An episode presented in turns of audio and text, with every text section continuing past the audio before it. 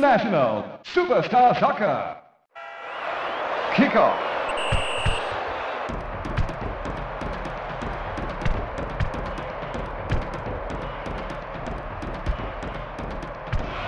Saudações ouvintes, sejam bem-vindas e bem-vindos à terceira edição do podcast Cenários, o um podcast que trata sobre os grandes jogos da história do futebol. Meu nome é Bernardo Stilac, estou aqui hoje novamente com o Bruno Morelli. Salve, Brunão. E aí, Bernardo, tudo bom? Sempre um prazer estar aqui falando de futebol com vocês. E com o Paulo Madri. E aí, Paulo, tudo certo? Beleza, Bernardo, tranquilo. Brunão, saudações. Vamos junto aí para contar mais uma história inesquecível aí que aconteceu há muito tempo atrás. Pois é, você acompanha o nosso podcast Cenários, E-S-C-E-N-A-R-I-O-S, o seu agregador de podcast favorito, é só pesquisar, você vai encontrar. Nós já temos duas edições anteriores a essa, falamos sobre Brasil e Argentina na Copa de 90, falamos sobre o título mundial do São Paulo, que completou 15 anos né, em 2020 contra o Liverpool. E hoje nós vamos voltar a tratar sobre um tema que a motivação é bastante triste, né? Lembrar aí de um jogador, de um grande jogador da história do futebol, que nos deixou no ano que passou. Esse podcast vai ao ar no dia 1 de janeiro de 2021. E a gente está falando, claro, do Paulo Rossi. É no dia 9 de dezembro, já no finalzinho do ano, aos 64 anos, o atacante italiano faleceu. E a gente vai lembrar dele, né, como não poderia deixar de ser, no jogo da Copa da vida dele, né, o grande momento da carreira dele, 1982, Copa na Espanha. E para fugir um pouco do óbvio, né, e também porque esse é um jogo que é tratado de tempos em tempos pela mídia esportiva brasileira. Quem gosta de futebol já viu pelo menos algum lance, o jogo, a tragédia do Sarriá, né? Quando o Rossi meteu três gols eliminou o Brasil. A gente vai fugir um pouco do óbvio e tratar sobre um jogo numa fase posterior, né? Paulo Rossi também brilhando e liderando a seleção italiana à final daquela Copa, onde ela seria campeã. A gente está falando da semifinal da Copa do Mundo de 82, jogo em Barcelona, Itália e Polônia. Vamos agora, sem mais delongas, já começar com o nosso primeiro bloco, que é o primeiro bloco de pré-jogo, né? A gente explica um pouquinho daquele clima, o que estava acontecendo naquela época em 82. Esse é, como o Paulo falou, um jogo de muito tempo atrás, é o jogo que a gente viajou mais distante no tempo, né? Já falamos de 2005, 90, agora 82. Mas para explicar o que estava acontecendo na Espanha naquele ano, na década de 80, a gente tem que voltar mais ainda, né? Porque é curioso, né? Não, hoje em dia, para poder receber um grande evento como uma Copa do Mundo, uma Olimpíada, as sedes ficam sabendo antes. Mas no caso de 82, é, a Espanha ficou sabendo muito antes, né? 18 anos antes. Em 1964, numa uma reunião num congresso em Tóquio, né, a FIFA definiu que o México seria a sede da Copa de 70, né, seis anos antes para os mexicanos se prepararem para aquela ocasião. E a Alemanha seria a sede em 74. A Espanha já estava ali requisitando ser sede do, do Mundial há um bom tempo. Então a FIFA falou: ó, tudo bem, vocês cediam a próxima competição em solo europeu. Naquela época havia uma, trans, uma um revezamento, né? Uma Copa na América e outra Copa na Europa. Em 78 a Copa foi na Argentina e a Espanha seria então a sede do Mundial de 82. Só que, assim, o tempo de 18 anos para preparação foi um pouco complicado, apesar de muito tempo, né, para os espanhóis se organizarem ali. É, o, o, aquele período de 18 anos foi bem conturbado para o espanhol, cara, porque em 75, 11 anos, então, depois da, da definição da Espanha como sede de 82, morreu o ditador Francisco Franco, já estava no poder na Espanha desde a década de 30. Então, a gente está falando é, de 40 anos aí de um governo base ditatorial, de um governo muito repressivo, né? E que estava sendo desmontado, né? A Espanha estava passando ali por um processo geracional de mudança de governo, mudança de, de, de, de proposta de governar, né? Então, foi complicado andar com a, com a obra, andar com a, com, a, com a infraestrutura que a Copa exigia mesmo naquela época.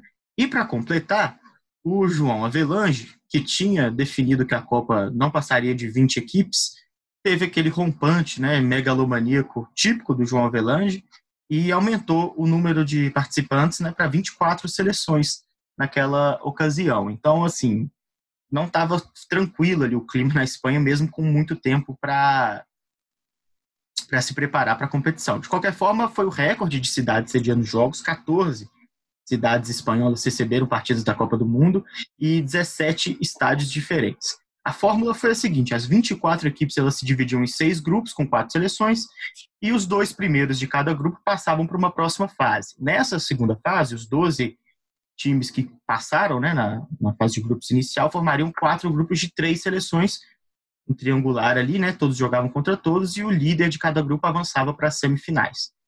A Itália e a Polônia, né, os times que a gente vai tratar no jogo logo mais, eles já tinham se enfrentado pela Copa de 82, na fase de grupos, a primeira fase.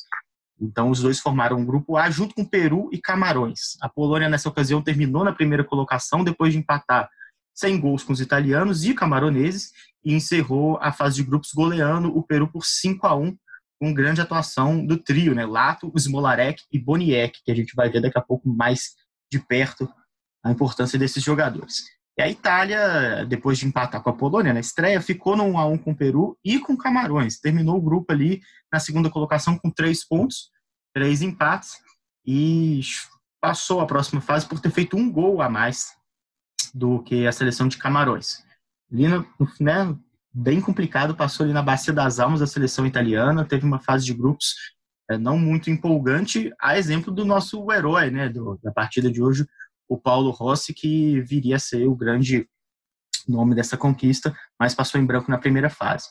Na segunda fase, naquela formação de grupos, né, com três seleções classificadas da primeira fase, a Polônia ficou num grupo com a Bélgica e a União Soviética e terminou na primeira colocação depois de bater por 3 a 0 os belgas, com três gols do Boniek, e de empatar em 0 a 0 com os soviéticos. A Itália, por sua vez, formou o grupo com a Argentina e o Brasil, é, terminou na primeira colocação depois de vencer por 2 a 1 a, a Argentina, com gols de Tardelli e Cabrini, e aí depois o, o, jogo né, que a gente já tinha comentado, 3 a 2 contra o Brasil, aí com três gols do Rossi, fazendo, enfim, seus primeiros gols e logo de cara três de uma vez e eliminando a seleção brasileira. Depois disso, né, os dois times passaram na primeira colocação do seu grupo na segunda fase. Italianos e poloneses voltariam a se enfrentar nesse jogo que a gente vai contar mais especificamente daqui a pouco, o jogo no Camp Nou, em Barcelona. Interessante que foram cerca de 50 mil pagantes, mas é, há relatos de que o público presente pode ter ultrapassado os 100 mil torcedores no estádio. Então, é outra época, né? Assim, quase metade da, da galera era entrou ali sem pagar um dos maiores estádios da Europa na época creio que o maior estádio da Europa em relação à capacidade, né? Para a gente poder passar para as escalações, vale lembrar que o, o, Paulo Rossi ele viveu um momento complicado antes dessa Copa de 82. Ele muito jovem, tinha 25 anos em 82, né? 21 anos na Copa de 78, já tinha sido um destaque da seleção italiana. Marcou três gols, foi artilheiro da seleção naquele mundial começou sua carreira na Juventus, mas aí depois foi emprestado para times menores, jogou no Vicenza, jogou no Perugia e no Perugia, como destaque, marcando muitos gols, ele se viu no meio de uma grande confusão, um grande escândalo do, da loteria esportiva no futebol italiano. Né? Desde essa época a gente já tem né, esses relatos de escândalos envolvendo o futebol italiano.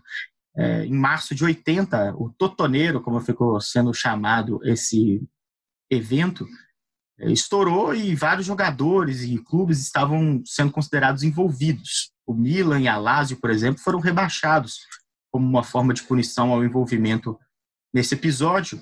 E o Paulo Rossi foi condenado né, a três anos fora dos gramados. Significaria que ele não poderia nem participar da Copa de 82. Não aconteceu, a punição dele foi revista. 82 ele já voltava aos gramados, mas chegava para essa Copa do Mundo, obviamente, sem ritmo de jogo e com a moral em baixa, né? Um jogador que precisava se provar e como fez, né? O Bambino Doro é, italiano. Vale aqui a leitura de um breve capítulo do professor Hilário Franco Júnior no livro Dando Tratos à Bola. 14 capítulo do livro conta um pouco sobre essa situação. Fala sobre o jogo entre Itália e Brasil e diz: a Itália chegou à Copa desacreditada e o atacante Paulo Rossi estava sem ritmo de jogo. Acusado de falcatruas para favorecer apostadores da loteria esportiva, ele tinha sido suspenso por dois anos e voltar a jogar apenas um mês e meio antes da Copa. Das quatro primeiras partidas, a Itália ganhou somente uma, empatando as demais, mesmo contra adversários de pouco prestígio como Peru e Camarões. Mais tarde, a justiça italiana ainda investigaria a suspeita de suborno dos jogadores é, camaroneses.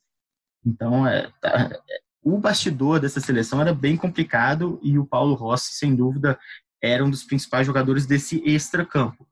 Depois do jogo contra o Brasil, viria a ser um dos principais jogadores no campo, né, fazendo três gols. E hoje a gente vai tratar sobre a semifinal, onde ele brilhou novamente. A gente já tratar um pouco mais sobre a partida entre Polônia e Itália pela semifinal da Copa do Mundo de 82. Vamos chamar o Brunão para trazer a escalação das duas equipes. Bom, as equipes foram assim escaladas para esse jogo de semifinal de Copa do Mundo no Camp Nou. A Itália foi de Dino Zoff, o capitão com 40 anos de idade, até então na época, né, já veterano, o goleiro Dino Zoff, goleiro da Juventus é, Giuseppe Bergomi, da, da Internacional de Milão, Cabrini, da Juventus, Kolovac, do Milan, e Scirea, da Juventus. Essa a linha defensiva da seleção italiana. No meio de campo, Antonioni, da Fiorentina, Oriali, da Internazionale e Tardelli, da Juventus. Na frente, Bruno Conte, da Roma, Graziani, da Fiorentina e Paulo Rossi, da Juventus. O técnico era Enzo Bearzotti. E a Polônia, vamos lá, né? Fazer o um exercício aqui de dicção. O é goleiro era hum, é, Milinarczyk, Dziuba, Kupisiewicz, Janas, Smuda, Majelski, Matzik, Bunkol, Ciolek, Smolarek e Lato. Todos, à exceção de Lato, jogando no futebol polonês. Lato jogava no Lokeren da Bélgica. O técnico era Antony Pietnizek, Pietnizek com tá 40 aí, anos, jovem técnico. aí, então, a escalação da, de Itália e Polônia é isso aí que o Bruno falou, né? Todo mundo da Polônia, tirando o Lato, jogador já mais velho, 32 anos, tinha sido o artilheiro da Copa de 74, jogando fora do futebol local, uma época diferente, né? O esporte não era uma época com que as transações internacionais eram tão facilitadas, então os craques eram mesmo do futebol local. Vale lembrar que o Boniek, que a gente citou, que fez três, teve seu hat-trick também anotado nessa Copa do Mundo, não pôde jogar porque tomou um cartão aos 43 minutos do segundo tempo contra a União Soviética na partida anterior. A ausência, sem dúvida, muito sentida nesse time polonês. Ô, Paulo, quer falar rapidinho sobre o que, que a gente podia pensar, mais ou menos, desse scratch inicial da Itália e da Polônia? Lembrando né, que eles já tinham se enfrentado, então um time já pelo menos conhecia o outro razoavelmente bem. Sim, sem dúvida. É, começando pela, pela Polônia, né, mandante daquele jogo, você falou aí do, do Boniek, né, que era o principal nome da seleção da Polônia naquele momento, porque o Lato já era mais veterano, né? É, você comentou aí que o Boniek não jogou a semifinal, fez muita falta, e depois daquela Copa, inclusive, ele foi atuar na Itália, né? É, onde ele jogou por Juventus e Roma e teve boas passagens pelos dois.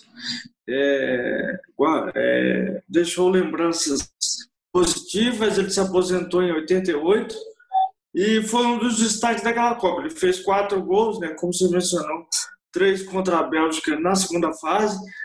Naquela altura, ele era um dos artilheiros da, da Copa do Mundo, depois o Rossi passaria né? E, o, e você falou do, do Lato, o Lato foi artilheiro da Copa de 74 com sete gols, portanto o Lato fez 10 gols na Copa do Mundo. Ele fez mais dois gols em 78 e mais um gol em 82.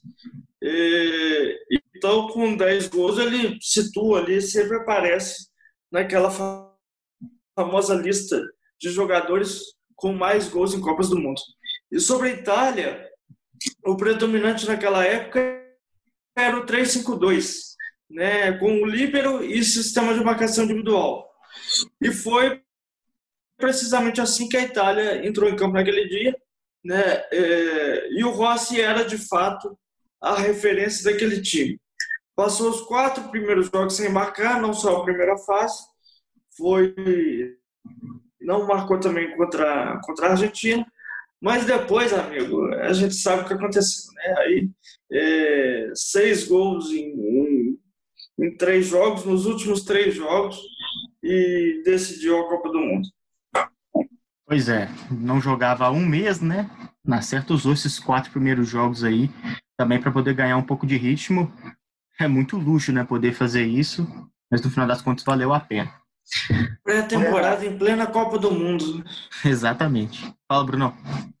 É só aquela curiosidade, né? É, o Gentili não pôde jogar esse jogo, né? Uhum. E na época a seleção da Itália estava brigada com a imprensa italiana. Eles não davam declarações, né? não davam entrevistas para a imprensa italiana. O único repórter que conseguia falar com os jogadores, comissão técnica, era o Ernesto Palha. Até então, é, ainda né, tá lá na, na Globo. Sim. E nesse jogo, Itália e Polônia, que a Globo transmitiu com narração do Galvão Bueno, comentários do Sérgio Noronha, o Gentili assistiu o jogo da tribuna de imprensa ao lado do Ernesto Palha e ele até participa na transmissão, ele dá assim, assim que acaba o jogo, ele já dá uma entrevista para Ernesto Palha. Né? Então tem essa curiosidade aí que é, era o jogador comentarista já naquela época, né? Ele fazendo é, participação aí na transmissão da Globo. Até a Globo nessa Copa foi a primeira Copa que ela teve a câmera exclusiva, né? Que era a câmera Globo. Então ela conseguiu, inclusive, filmar o Gentili ao lado do Ernesto Palha na tribuna de imprensa. É, é uma boa curiosidade. Essa eu não sabia, não. Sabia que eles não falavam com a imprensa italiana, mas esse furo do Palha aí. Interessante. É, né? apareceu para mim o vídeo no YouTube essa semana. Ah, tava lá, do, dos primeiros que apareceu. O Sérgio Noronha, que né, também uma das perdas desse ano de 2020. Faleceu logo no início do ano. Bom, vamos então para o jogo em si. Nosso segundo bloco é o lance a lance de Itália e Polônia, semifinal da Copa de 82. Ó, e o Bom, jogo já começou quente, hein? Pois é, já de começo, né? É, o, a Polônia dá a saída, a Itália rouba a bola rapidamente e tenta encaixar um ataque rápido, né, já mostrando aí suas armas no comecinho. É o lance que você vai acompanhar a narração aí agora. Apita o árbitro, começa a partida entre Polônia e Itália. Deu a saída, a Polônia foi para o campo de ataque. Já houve o desarme, roubada de bola ali pelo Antonioni. Tenta sair para o jogo, faz o passe, bola no meio, dominando o camisa número 14, Tardelli. Fez o passe lá do lado direito, dominando o Oriali. Fez o passe, bola para o Graziani, invadiu a área, dominou, cortou, cruzamento para o Rossi. A bola muito comprida vai pela linha de fundo. É tiro de meta para a seleção polonesa. Bom, tá aí, você ouviu é, a minha narração para esse lance já no comecinho de jogo.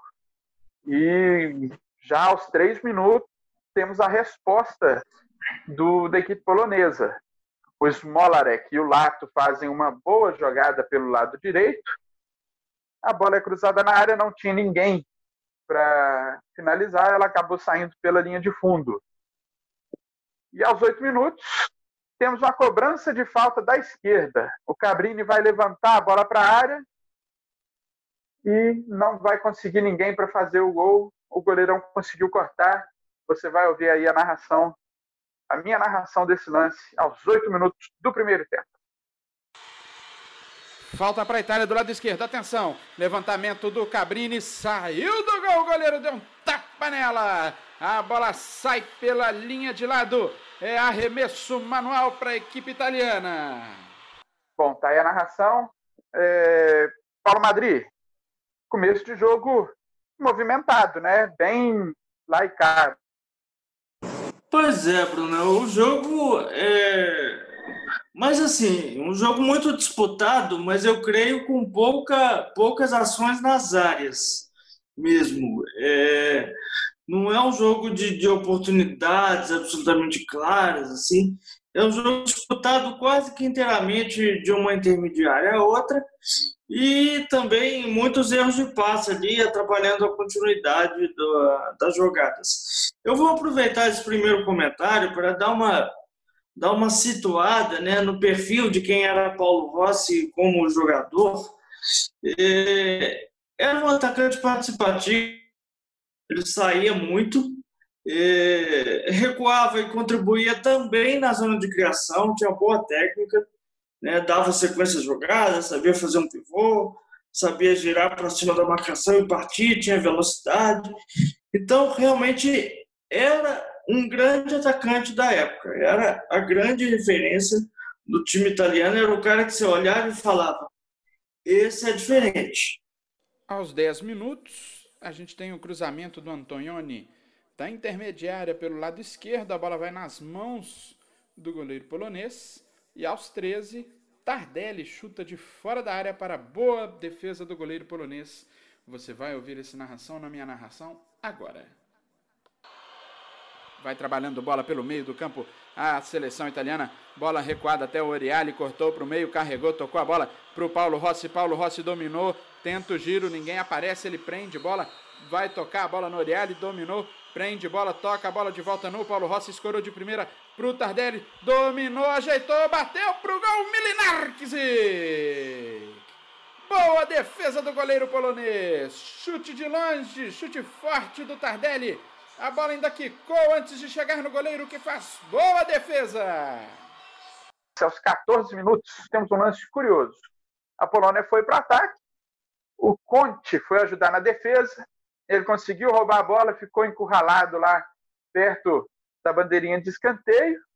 E ele deu um chapéu no primeiro adversário. Continuou apertado. E ele deu um passe de calcanhar. Se o Fernando Diniz visse um trem desse aí, ele ia querer o Conte para jogar de zagueiro no time dele, não é isso, Paulo? Ah, sem dúvida. É, sabemos que o Diniz gosta, né, dessa, dessa saída é, pelo chão e o Conte, muito bom jogador, é, presente em todos os lados do campo, sempre com boa técnica, segurando bem a bola, também era bom nos passes, sabia é, dar o ritmo do jogo, um jogador muito interessante talvez o grande destaque ali da, daquele meio de campo italiano. Muito bom jogador mesmo. O Conte fez boa partida, movimentou bastante. Aos 18, contra-ataque da Itália. E mais uma vez uma chegada com perigo, dessa vez com Graziani. Você vai ouvir essa narração deste lance agora. Bola com Rossi, dominou de costas para o marcador. Fez o giro, saiu da marcação. Tocou pro Graziano, invadiu a área, bateu por cima do gol! Pegou por baixo na bola. O Graziani mandou por cima, mandou longe da meta do Milinarczyk. Aos 20 minutos do primeiro tempo, cobrança de lateral rápida na ponta direita, o Conte recebe do Tardelli e chuta por cima do gol. Aos 22 do primeiro tempo, falta da direita e o primeiro gol, gol de Paulo Rossi, que você vai ouvir a minha narração agora. Falta para a Itália do lado direito, Antonioni cobrou, bola para o desvio! Gol!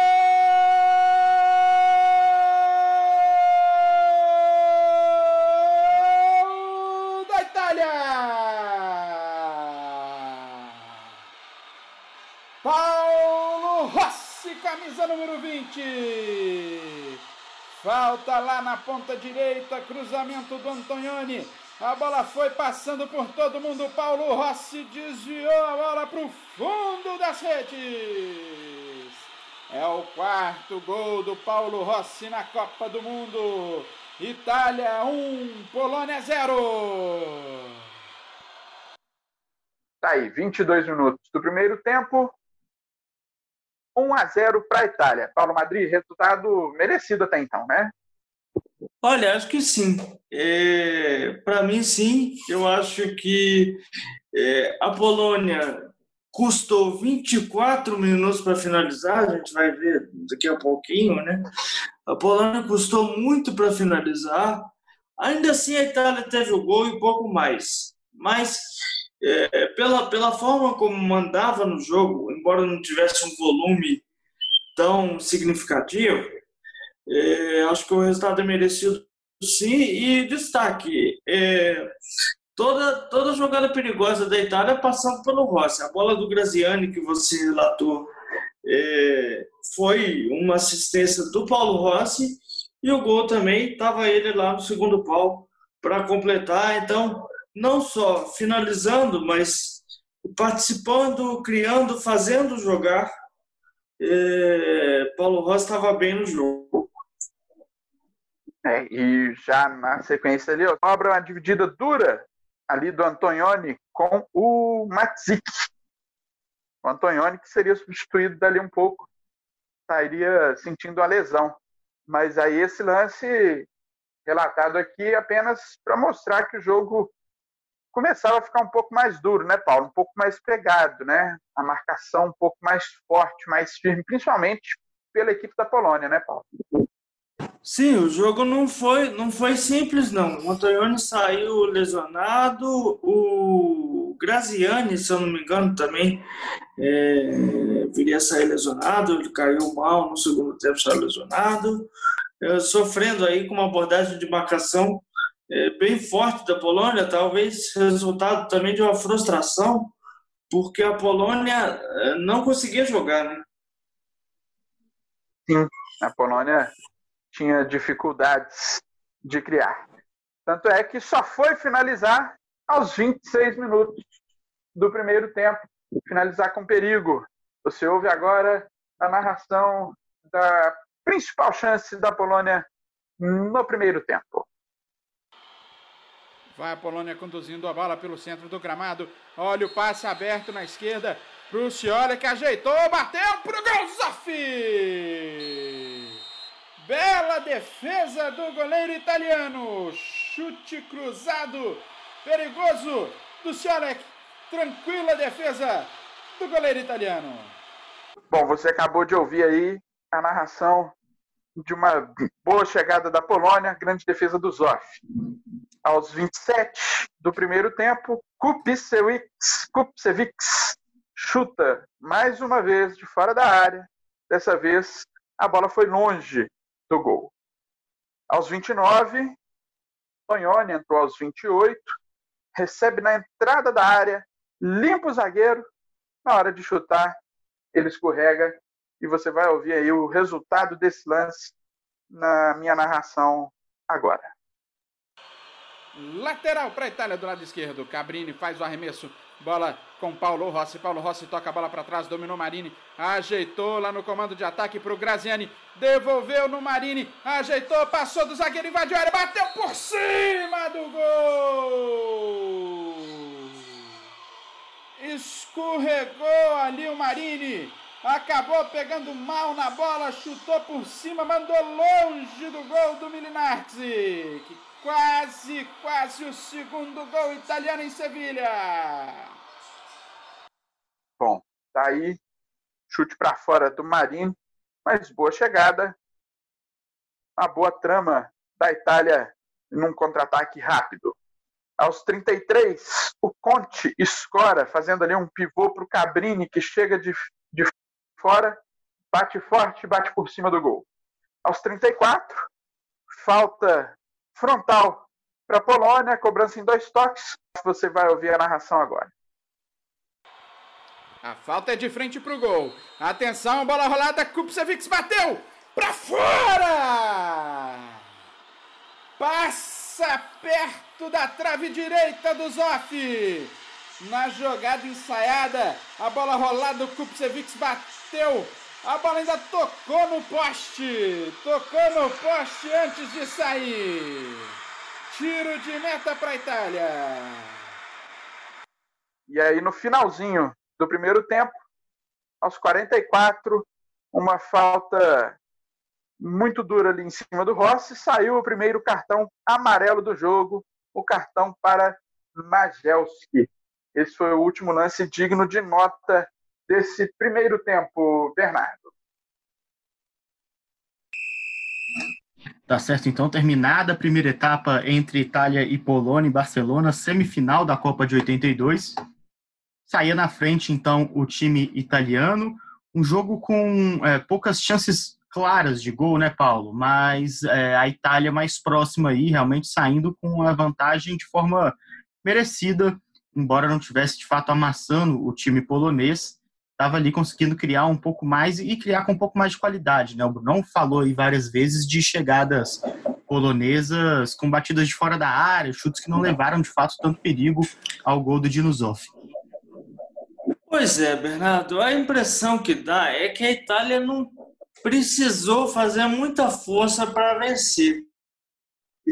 É, se defensivamente a Itália era previsível, né, com os encaixes individuais, Ofensivamente era um time de muita mobilidade, trocava demais de posição. O Graziani e o Chiré, jogavam pela direita, apareceram do outro lado em algumas jogadas, em algumas saídas de contra-ataque. né? O Cabrini, que era o ala esquerdo, e mais ofensivo do que o Chiré do outro lado, porque a, o esquema italiano tinha realmente essa simetria. Ele chegou a tentar uma finalização aparecendo pelo meio, pelo corredor central. O Conte, é, é, como, eu, como eu já falei, para mim o destaque do meio campo italiano. Estava em todos os setores do campo, era muito intenso né, para a época. Né? É, a intensidade da época era bem diferente. Então a Itália é, fez sim é, o suficiente para vencer, embora não tenha sido brilhante. E a Polônia, por sua vez, atacando muito pouco, como você falou, né? E nenhuma, quase nenhum chute, né? É, claro, com boa oportunidade de, de marcar. A Polônia só foi sair um pouco mais para o jogo depois de levar o gol. E a primeira jogada realmente perigosa foi a cobrança de falta na trave né, do Kupcevic é, aos 34 minutos pela minha minutagem. Posso estar errado. E um detalhe, aqui o Bergami tinha 18 anos e o Bergami, no encaixe individual, era o responsável por, por marcar o Lato. E foi muito bem. O Lato pouco fez eh, na, na primeira etapa. Realmente apareceu muito pouco, muito preso ali pelo meio, onde estava muito congestionado. E individualmente falando, o Bergami ganhou a maior parte dos, dos duelos. Certo. É interessante o que você fala sobre o Conte, né? É, ressaltando sobre o formato do jogo naquela época, né? 82, a gente comentou até durante a semana a diferença que faz, por exemplo, o goleiro poder pegar de mão quando a bola era recuada. E um cara é, que a gente hoje fala está em todos os lugares do campo, a gente já imagina né, um cara com vigor físico muito grande, né, que participa muito das jogadas, tanto defensivas quanto ofensivas. O Brunão também citou o lance que é, assim, não é tão importante para a história da partida, mas que é um símbolo daquele futebol da época. Né? O Conte acuado ali perto da bandeira de escanteio defensiva na, no lado direito da defesa italiana. A estratégia dele ali é tentar dar o chapéu, tentar um toque de calcanhar. É, é, um jogo mais rápido do que o da década de 60 e da década de 70, tem mais vigor físico, a marcação ela acompanha mais, né, a gente pode perceber quando a gente assiste os jogos antigos, né? Mas que ainda há, existe um espaço para que a jogada fosse mais pensada, né? Que o, o jogo não tivesse que ter uma velocidade frenética o tempo todo. Isso favorece um cara como o Conte, por exemplo, porque ele não precisa ter um vigor físico, né? Ele, ele precisa só ter uma boa noção de posicionamento. A gente vai ver no segundo tempo como ele aparece no ataque de forma decisiva, tanto pela direita quanto pela esquerda, ajuda na construção da jogada. É, é interessante pensar que, assim, muitas vezes hoje a gente ainda fala, ah, não existe mais o camisa 10 clássico e tal, mas é porque não há espaço também para um jogador desse tipo de característica, né? Que vai se movimentando Sim. de acordo com que a jogada vai sendo criada de forma lenta, de forma gradual, e não num, num, num jogo de, de perde pressiona, de, de recuperar a posse, sair no contra-ataque de forma muito rápida, embora óbvio existisse contra-ataque, mas é, é uma característica do, do todo que permite que o jogador individualmente pudesse ter essa capacidade. E vale até para o Rossi também, né? Porque muitas vezes ele voltava e começava a jogada Sim. lá no meio de campo. Sem dúvida. Hoje, né, é, quer dizer, na época, você podia. É, a marcação começava para essas duas equipes na intermediária de defesa. Então, até lá, você avançava. Para um jogador jogar a partir dali, poder chegar até ali sem ser incomodado e a partir daí jogar, é muito bom. Ali ele já está numa zona em que ele consegue criar perigo. Então, era um jogo diferente realmente nesse sentido. Tinha esse espaço e aí o jogador podia é, é, né, aparecer e o Conte realmente fez, é, fez valer esse espaço. Você falou da questão também da pressão, né? É, é, da pressão não, do, do, do recuo, né, com, com, as mãos, que o goleiro podia pegar com as mãos. E é, é, e é curioso isso, porque eu confundi com pressão, porque afeta exatamente o conceito de marcação-pressão. É, quando você estava num aperto, bastava recuar para o goleiro e recomeçar numa boa. Não tinha porquê você quebrar a bola, por exemplo, né? você o um chutão. É, a recompensa para quem pressionasse, então, era muito rara. Não valia o risco você subir e, de repente, ter as suas linhas superadas né, e não conseguir ser efetivo na pressão e, e, e ficar exposto. Não, não, valia a pena. Então, realmente, é, é uma coisa que mudou muito o futebol. Parece uma regra que é um detalhe, mas se você for olhar profundamente, mudou profundamente e introduziu novos conceitos também ao futebol. Só para só acabar, só para arredondar, se a gente pegar hoje em dia, o exemplo parecido, assim, né, seria o ganso, né, ah, lento, é, pouca, pouca dinâmica, é, um cara que com a bola no pé é bom, mas é, fora isso acaba engolido pelas marcações muito físicas de hoje em dia. E aí você vê onde é que está o ganso hoje. Vingou? Foi tudo que se esperava? O ganso nos anos 70, 80 seria bom. Hoje Tá aí, na reserva do Fluminense. É, parece um cara meio fora da, da própria época, né? Mas assim, sem, sem demérito nenhum a, a, essa característica, né? Muito bom, inclusive, ver jogos. Da, eu acho, né? Acho a década de 80 dos mais legais de assistir, porque une meio essa coisa mais clássica, né? Mas com um jogo um pouco mais mais rápido, um jogo um pouco mais físico. E remete um pouco ao futebol que a gente aprendeu a assistir desde novo. Mas vamos lá, terminado aqui o nosso intervalo, comentário sobre essa vitória parcial de 1 a 0 da seleção italiana. Bruna Morelli, eu toco a bola de volta para você para continuar aí. Vamos ver o segundo tempo, o que, que aconteceu, se teve alguma mudança, se a Polônia voltou melhor, se a Itália manteve o, o ritmo e a superioridade. A bola é sua, companheiro. Valeu, Bernardo. Bom, segundo tempo parece que tem uma, uma outra pegada, né? A Itália começa mais à frente. Aos cinco minutos, uma boa jogada da Polônia. Você vai ouvir a narração dessa boa trama da Polônia entre Smolarek e Lato na minha voz. Tá aí a narração desse lance. Bola rebatida de cabeça pela defesa polonesa. A bola vai sobrando. Lindo lance. Brigou por ela. Ganhou Smolarek. Conseguiu ganhar no corpo. Levou para a linha de fundo. Fez o giro. Cruzamento. Buscando o Lato. Dominou o Lato. Tirou. Tentou a batida. Desarmado. Conseguiu fazer o corte. A defesa italiana. Então aí seria uma bela chance do Lato. Aos seis minutos, Kolovat e Smolarek tomam cartão amarelo uma dividida um pouco mais dura ali, e o árbitro acabou repreendendo os dois jogadores. Ô Paulo, o jogo parece que começa um pouco mais lento, parece um jogo um pouco mais cadenciado, não, Paulo?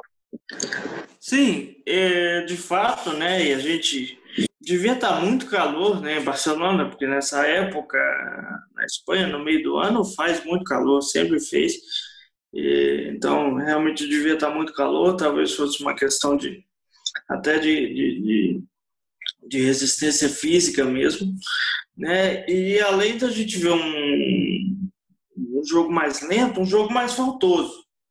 Porque no segundo tempo, mesmo que começa, que a Polônia começa mais a, a, a, a ter algumas entradas mais ríspidas, o Smolarek tomando amarelo, então o jogo se torna um pouco mais é, catimbado, se é que podemos dizer assim.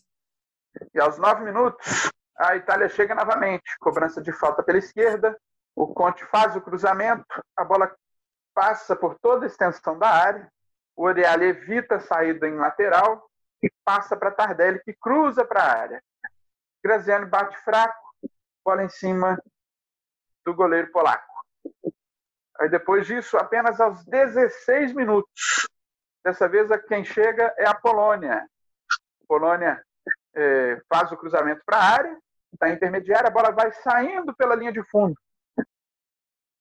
Agora você vai ouvir a narração daquela que talvez seja uma das melhores chances da Polônia no jogo. Jogada do Lato pela direita. Lateral para a Polônia, lá do lado direito. Bateu o Lato. Trabalhando com Dilba. Dilba deixou no Lato. Lindo lance, limpou o Xireia. Olhou para área, levantamento, bola alta. Um cal de cabeça. Zoff faz a defesa. Boa defesa do goleiro italiano, muito bem posicionado Zoff. Segue 1 a 0 Itália em Sevilha. Bom, você ouviu aí? Boa cabeçada do Bunkol. uma cabeçada que deu trabalho para o goleiro Zoff. Zoff já experiente, né, Paulo? 40 anos de idade, já de outras Copas pela seleção da Itália, né? E estava ali já caminhando para o seu final de carreira, né, Paulo? E que final, né? Final por alto, ganhando o Mundial e indo muito bem no Mundial, né? Nesse jogo nem trabalhou tanto, mas quando foi exigido, estava lá com sobriedade, sem, sem eh, grandes gestos espalhafatosos, né? Um goleiro é, muito seguro, realmente uma figura histórica que a gente teve o prazer de acompanhar nesse jogo. É, aos 20 minutos. Mas você fala de goleiros melhor que eu, né? Isso, isso é verdade. Grande goleiro das, das peladas pela vida aí. É, de pelada. De pelada eu sou bom mesmo. Jogar no campo, jogo de campeonato, jogo valendo, já não é comigo. A, a altura não ajudou. Bom, na sequência, aos 20 minutos, o Palas chuta cruzado de fora da área Chuta fraca, a bola sai à esquerda do gol, sem nenhum perigo para o Zoff. A Polônia estava aí né, num momento de superioridade, né, já, e tentava ali buscar o um empate. Aos 24, a Itália muda de novo, faz a sua segunda substituição. O Graziani saiu para a entrada do Altobelli. O que, que muda no jogo, Paulo? Saída do Graziani e entrada do Altobelli. Ah, o Graziano sai lesionado, né? O Graziano jogou bem, fez bom jogo, se movimentou, como eu disse, no intervalo. Um jogador bem. É, é, fora o Rossi, eu acho que o Graziani é, era o jogador mais agudo daquele time ali, o que, que mais chegava, o que mais batia pro gol. O Graziani era de fato um atacante, né? O Graziani era ali um segundo atacante, cai no... Então o Graziani fazia ali aquela função, jogador importante é, o Altobelli me pareceu com uma característica um pouco mais de, de meio-campista, um pouco mais defensivo. Bom, e aos 27 minutos, temos o segundo gol da Itália, o segundo gol de Paulo Rossi Você confere a narração agora. Chegou bem ali, o Cabrini fez o desarme, roubou a bola, tomou a falta, o juizão mandou seguir, a bola tá com o Altobelli, avança a Itália para o contra-ataque, Altobelli achou o Conte, avançou, invadiu a área, o cruzamento, Rossi de cabeça! Gol!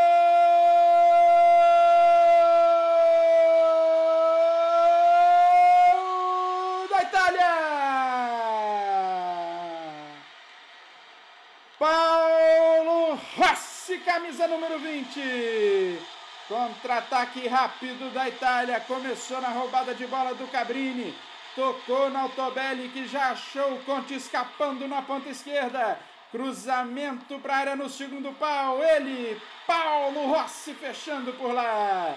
Tocou de cabeça, mandou para o fundo do gol. É o quinto dele na Copa do Mundo de 82. Agora, Itália 2, Polônia 0. Tá aí, ó. Segundo gol da Itália. Contra-ataque hum. rápido. Rossi aparecendo no segundo pau para fazer o gol de cabeça. Diga, Paulo. Deixa eu só falar sobre esse gol, porque esse gol é interessante, porque ele mostra um outro princípio de jogo que era muito bem desenvolvido naquela equipe da Itália. Né? A gente viu, a Itália rouba a bola, o Conte faz a ultrapassagem pela esquerda, e, e, e recebe e cruza para o Rossi marcar. Essas ultrapassagens foram uma constante no jogo italiano. Né? Era, era a forma da Itália avançar no campo, era a forma de, de dar apoio né? e de, de progredir no campo. Eh, o, o jogador dava a bola, o, o outro apoiava, girava e, e quem deu a bola passava. E assim a Itália ia desbravando o campo. Era sempre dessa forma que a Itália criava os seus, os seus apoios e ia construindo jogadas. O Paulo, só, só corroborando a ideia, o, o técnico italiano, Enzo Beardot, que praticamente tem uma carreira só ligada à seleção, ele assume em 78 e tem um, um discurso que até está no livro A Pirâmide Invertida, falando um pouco sobre a ideia de reformular o catenate do Helênio Herrera, né, o, o treinador argentino que fez, fez história no futebol italiano, principalmente por essa associação ao jogo defensivo. E é claro que a Itália nessa Copa ainda tinha um jogo defensivo bastante forte, mas é, essa, né, um jogo mais solto, essa preocupação com fazer um ataque mais dinâmico, realmente é uma herança do, do técnico Enzo Beardot no para esse time de 82 e para o futebol italiano de uma forma geral, né? Até porque na década de 80 e ali no, na década de 90, início da década de 90, era o mercado do futebol mais aquecido, que reunia mais jogadores de renome internacional. Então a gente pode falar dessa influência do técnico aí também no, na estrutura do futebol a partir dessa Copa. Aos 31, mudança na Polônia. Entrou Custo no lugar de Smolarek. Smolarek, que era um dos principais jogadores, né, fez um, um primeiro tempo muito bom, no segundo tempo ele estava mais apagado, né, Paulo? Sim, é um cara que, que, que recebeu pouco, né, coitado. É um cara que precisava ser abastecido e a Polônia teve essa dificuldade, né? A Polônia funilou muito o jogo pelo meio, mas a Itália é, marcava muito bem por ali. E, e, nesse ponto faltou velocidade e faltaram ultrapassagens que sobraram para a Itália, faltaram para a Polônia. Faltou um jogo pelos lados para talvez acionar o Smolarek é, pelo alto na área, né, que era um jogador um pouco mais alto, centroavante. Então, faltou repertório e encontrar o Smolarek pelo meio, por baixo, não foi possível. Aos 32, a Itália chega de novo, Cabrini escapa pela esquerda e é derrubado quase na linha da grande área. O Conte cobra a falta para dentro da área Marini chuta fraco no meio do gol, boa defesa do goleiro polonês. Aos 35, a falta frontal contra o gol de Zoff. Temos aí a última grande chance da equipe polonesa na narração que você vai ouvir agora. A falta é de frente para o gol, é de longe. Atenção, Kupcevics para a bola, partiu, bateu rasteiro, Zoff! Faz boa defesa. chute no cantinho perigoso. Zoff se esticou todo e chegou nela. Grande defesa do arqueiro italiano. Depois disso, aos 38, Altobelli trabalha ali com Conte, escorou para o Conte, que finalizou fraco, bola em cima do goleiro polonês de novo. Aos 45, Smuda toma um cartão amarelo e o jogo acaba aos 46 minutos do segundo tempo. A Itália era a primeira finalista da Copa de 82. Olha, muito merecido, tá? Dentro do que a Itália se propôs a fazer, foi uma ótima atuação, executou sua estratégia com perfeição, controlou totalmente o jogo, colocou o ritmo que quis, em nenhum momento pareceu que a Polônia poderia reagir. Então, assim, a, a Itália não, não, não brilha, não é um time brilhante, mas é um time certinho dentro do que ela quer fazer. É, a gente considerando isso, a gente vê uma partida muito boa da Itália, embora não artística, né? É, uma atuação muito sólida dos comandados do, do Enzo Berzot para chegar para a final e voando, né? Porque que moral, é, jogando bem, engrenando para pegar é, a Alemanha na final três dias depois. Bom, é isso aí. A gente encerra por aqui o nosso lance a lance. E agora eu vou passar para o Bernardo, que vai tocar uma bolinha aí com o Paulo Madrid para analisar jogador por jogador dessa partida. Vai lá, Bernardo. Vamos lá, um giro rápido aqui antes do, do pós-jogo. Vou falar o nome e o Paulo vai atribuir aí nota à atuação dessa, desse jogador na partida entre Itália 2 Polônia 0, semifinal da Copa de 82. Começando pelo time finalista, Itália, Dino Zoff. 7. Bergomi. 7,5. Antônio Cabrini. 7,5. Golovati.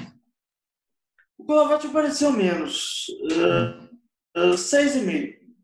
Tireia. Tireia. Bem como líbero. Sóbrio, sete. Antonioni. Jogou muito pouco, sem nota. Oriali. Oriali foi bem, sete. Tardelli. Aparece um pouco, mas sustenta aquele meio de campo ali. Sete também. O, o, Tardelli, que é a razão pelo qual o Diego Tardelli chama Diego Tardelli, né? Não, não é, é um nome composto Diego por causa do Maradona pai dele assistiu muito a Copa aí nos anos 80. Conte. Eu jurava que era sobrenome. Parabéns por esse, por esse factual, que ele é muito interessante. Eu não sabia disso não. É, nome composto. E o Conte? Conte, Conte 8. O Conte jogou bem demais. Graziani? Graziani, 7,5. Paulo Rossi? É o cara, né? 8,5. O Marini, que entrou logo no primeiro tempo no lugar do Antonioni. Oi? E o Altobelli, que entrou no Quem? segundo tempo. Não, Marini, que entrou no lugar do Antonioni no primeiro tempo. Marini, seis e meio, viu pouco. E, e Altobelli. O, e o também, seis e meio. É, o Paulo Rossi, oito e meio técnico, a é, estratégia é muito boa para o jogo, né? Um 8,5 para ele também. Boa. Vamos para a Polônia agora. O goleirão Milinarczyk. Milinarczyk. É, o goleirão não teve culpa nos gols, né? Uma vez ou outra apareceu bem ali, fazendo as defesas. Vou dar um 6,5 para ele. Marek Dziuba. Já vamos me antecipar. O Dziuba e o Majewski vão ganhar uns 5, os dois laterais, que foram mal. Toda vez que o Rossi quis girar em cima deles, conseguiu. Kupcevics. Kupcevics foi bem. É, o que mais tentou quase da Polônia, né? O Kupcevics vai ganhar um, um 7. Janas, ou Janas, deve ser Janas, né? Imagina. Ianas. Ianas, a zaga da Polônia é, não, não diria que foi muito exigida, mas também quando foi, não foi muito bem, né? Então, é, cinco e meio aí pro Ianas. O capitão Vladislav Zimuda. Olha, é... também mesma coisa, cinco e meio.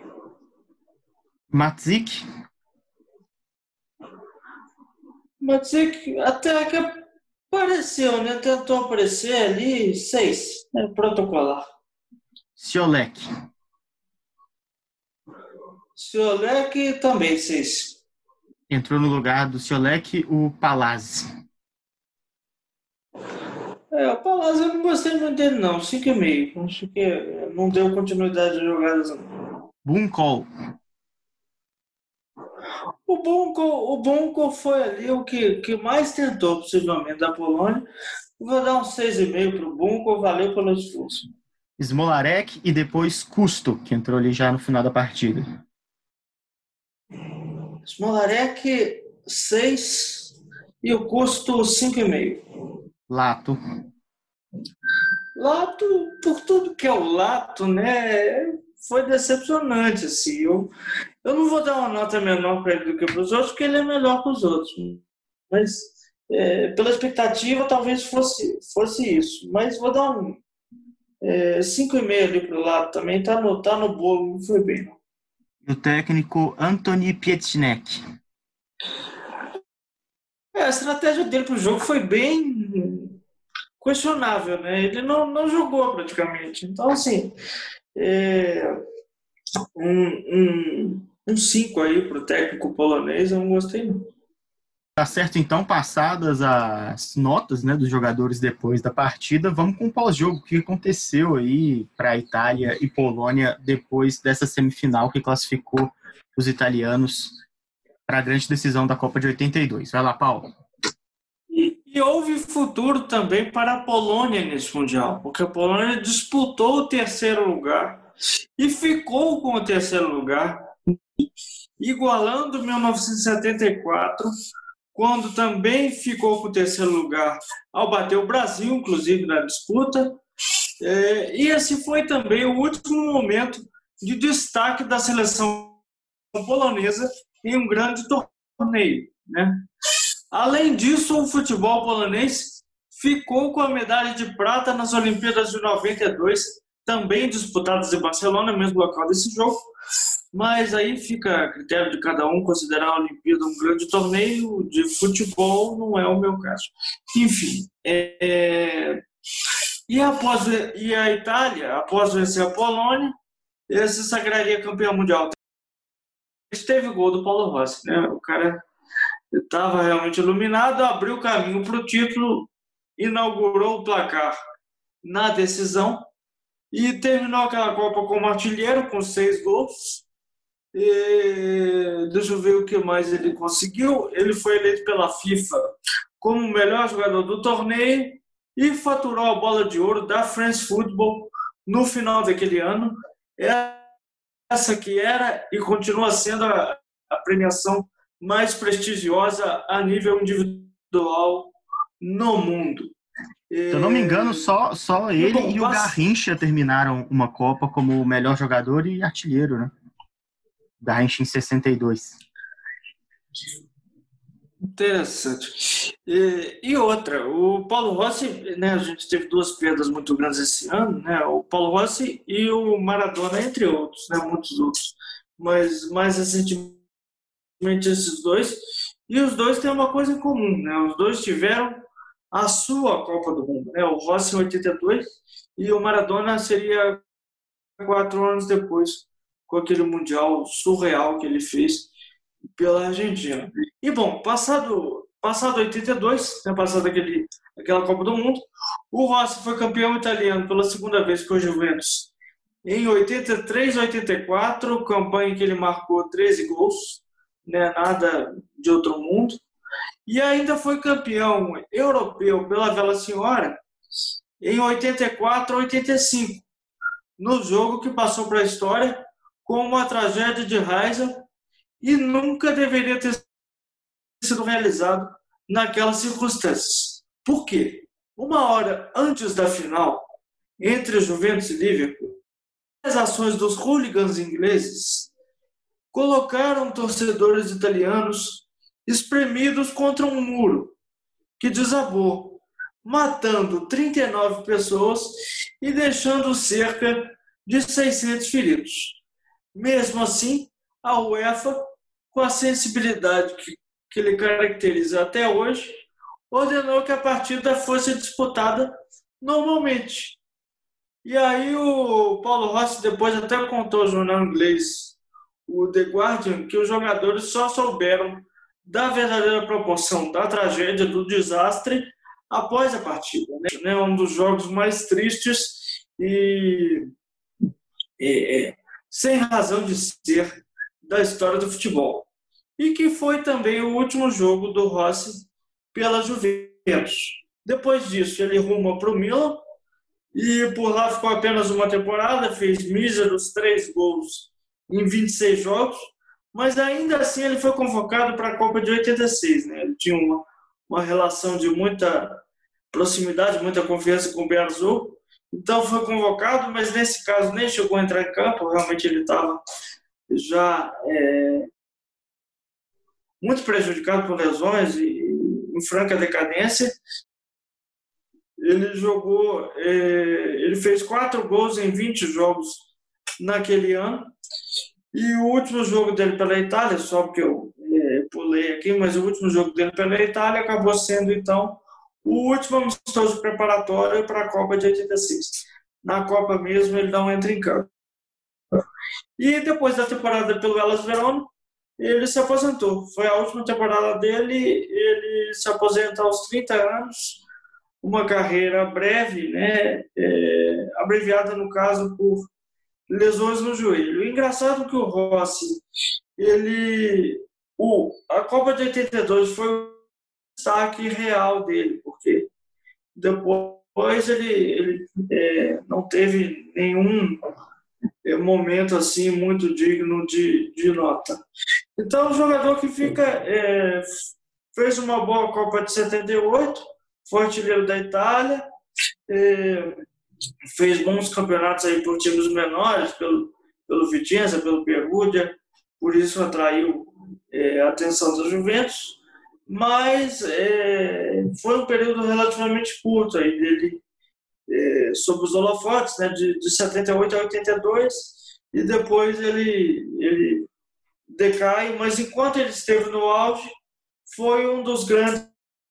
Não era só fazedor de gol, não é só os três gols contra o Brasil. E Paulo Rossi foi bem mais que isso. Era um grande atacante, tinha suas valências técnicas, então é um cara que é, passou para a história, ficou para a história como Carrasco do Brasil. A biografia dele, inclusive, se intitula O Dia em que Fiz o Brasil Chorar, ou, aliás, eu acho que é Eu Fiz o Brasil Chorar. Então é o grande momento da carreira dele, mas é, Paulo Rossi foi mais do que o Carrasco do Brasil. Exatamente, é, é, isso mesmo, viu, Paulo? É, eu fiz o Brasil chorar. A biografia do, do Paulo Rossi.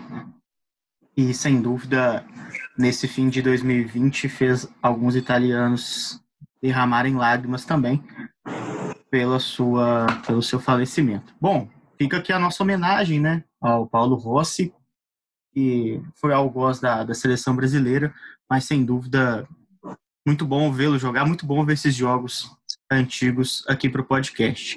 A gente vai ficando por aqui com essa terceira edição. É, daqui a 15 dias tem mais uma edição, estamos preparando um conteúdo bem legal é, sobre futebol também, futebol antigo. Você fica acompanhando a gente pelo nosso feed, está no Spotify, está no Google Podcasts, em qualquer agregador é só procurar por podcast e cenários, E-S-C-E-N-A-R-I-O-S. Em breve também estamos preparando aqui nossas redes sociais, que a gente vai conseguir postar mais conteúdo, é, exceder né, o limite de tempo que a gente tem de mais ou menos uma hora para poder falar mais. Esses jogos têm muita curiosidade. Esse, esse, por exemplo, a gente vai ter conteúdo ainda sobre a, o escândalo da loteria esportiva, vai ter sobre a tragédia de Heisel. É, cabe muita coisa, você segue acompanhando a gente em todas as redes. Esse podcast vai ao ar no dia 1 de janeiro, Então, feliz ano novo. Vai, na verdade, vai no dia 31 de, de dezembro. Então, já desejamos aí também um 2021 bem melhor né, do que esse ano de 2020. E um abraço para o Brunão, um abraço para o Paulo, também para os nossos ouvintes. Sigam aí acompanhando a nossa produção. É isso aí. É, seguimos na, no ritmo né, de ter o prazer de virar o ano com a gente tocando no seu tocador favorito do podcast e contando essa história para você, lembrando mais uma perda notável de 2020 e desejando que 2021 não tenha fatos como esse. É isso aí. Desejar um feliz ano novo para todo, mundo. Que 2021 seja melhor, que tenha vacina, né, que a gente possa é, superar essa, essa pandemia o quanto antes.